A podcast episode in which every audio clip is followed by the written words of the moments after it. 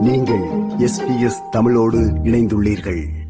ஆஸ்திரேலியாவின் குடிவரவு தடுப்பு காவலில் இருந்து விடுவிக்கப்பட்ட தொன்னூற்றி மூன்று அகதிகள் தொடர்பில் அரசு நடைமுறைப்படுத்தியுள்ள கடும் கட்டுப்பாட்டு நடவடிக்கைகளுக்கு எதிராக நீதிமன்றத்தில் வழக்கு தொடரப்பட்டுள்ளது.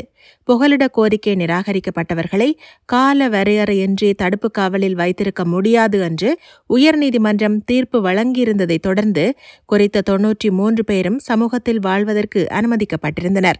இவர்களுக்கான மின்னணு கண்காணிப்பு இரவு நேரத்தில் வெளியில் செல்ல முடியாதமை ஒழுங்கான அறிக்கையிடல் உட்பட பல நிபந்தனைகளை விதிக்கும் கடுமையான புதிய சட்ட திருத்தம் நாடாளுமன்றத்தில் மேற்கொள்ளப்பட்டிருந்தது.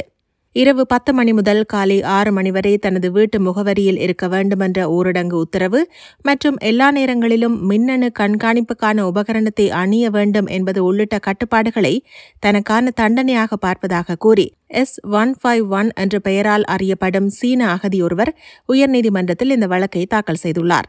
குறித்த கட்டுப்பாடுகள் நீதித்துறை உத்தரவு இல்லாமல் ஒருவரது தனிப்பட்ட சுதந்திரத்தை கடுமையாக கட்டுப்படுத்தும் நடவடிக்கைகள் என இவரது சட்டத்தரணிகள் வாதிடுகின்றனர். மாணவர் விசாவில் செப்டம்பர் இரண்டாயிரத்தி ஒன்றில் ஆஸ்திரேலியாவிற்கு வந்த எஸ் ஒன் ஃபைவ் ஒன் என்ற இந்த அகதி வெவ்வேறு விசாக்களில் இங்கு வாழ்ந்த நிலையில் இவரது விசா முக்கிய காரணம் ஒன்றிற்காக ரத்து செய்யப்பட்டதாக குடிவரவுத்துறை தரப்பில் தெரிவிக்கப்பட்டது.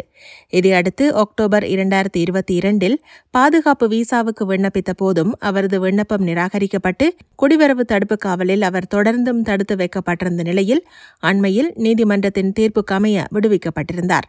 இந்நிலையிலேயே அவர் அவர் தன் மீது விதிக்கப்பட்டுள்ள கட்டுப்பாடுகளுக்கு எதிராக நீதிமன்றத்தில் வழக்கு தொடுத்துள்ளார்.